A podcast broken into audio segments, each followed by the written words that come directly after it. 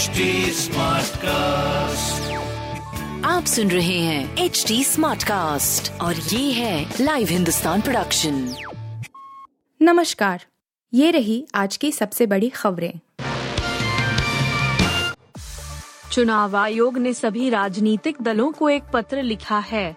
इस पत्र में आयोग ने राजनीतिक दलों को चुनावी वादों को लेकर आगाह किया है। इसमें राजनीतिक दलों से कहा गया है कि वह कोई भी खोखला चुनावी वादा न करें। जो भी चुनावी वादा किया जाए, उसमें इस बात का ख्याल रखा जाए कि क्या वह आर्थिक रूप से क्या पूरे किए जाने लायक हैं।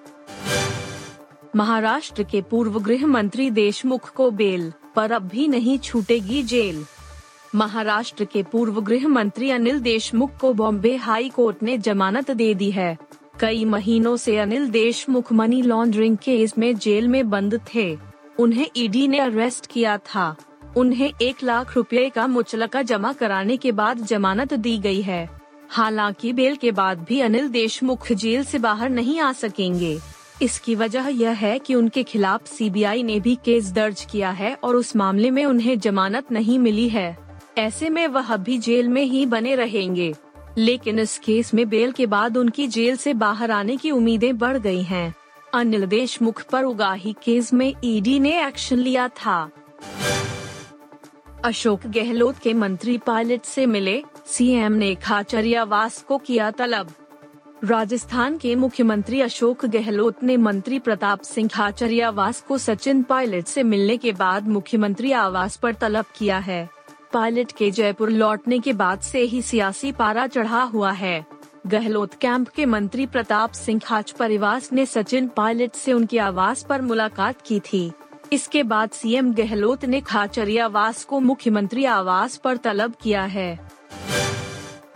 कानपुर में बड़ा हादसा, गंगा में छह डूबे, एक का शव मिला, बचाव कार्य जारी। कानपुर में बिल्हौर के आसींद गाँव की कोठी घाट पर गंगा नहाने के दौरान छह लोग डूब गए। डूबने वालों में दो बच्चे भी शामिल हैं। एक युवक को गोताखोरों ने निकाल लिया और आनंद फानन उसे बिल्हौर सी ले जाया गया, जहाँ डॉक्टरों ने उसे मृत घोषित कर दिया। शेष लोगों की तलाश में ग्रामीणों के साथ गोताखोरों की टीम जुटी है। घटना को लेकर घाट पर कोहराम मच गया।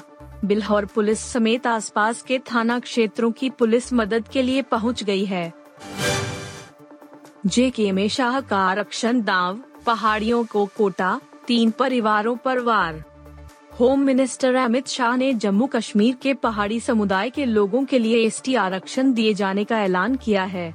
उन्होंने कहा कि पीएम नरेंद्र मोदी ने जस्टिस शर्मा कमीशन की सिफारिशों पर काम किए जाने का आदेश दिया है और प्रक्रिया पूरी होते ही पहाड़ी समुदाय के लोगों को आरक्षण मिलने लगेगा। उन्होंने कहा कि गुर्जर, बकरवाल और पहाड़ी समुदाय के लोगों को यह आरक्षण मिलना है। होम मिनिस्टर ने कहा कि आर्टिकल 370 हटने के बाद यह संभव हुआ है। अमित शाह का आरक्षण से जुड़ा ऐलान अहम माना जा रहा है और आने वाले चुनावों में भाजपा को इसका लाभ मिल सकता है। आप सुन रहे थे हिंदुस्तान का डेली न्यूज़ रैप, जो एच टी स्मार्ट कास्ट की एक बीटा संस्करण का हिस्सा है।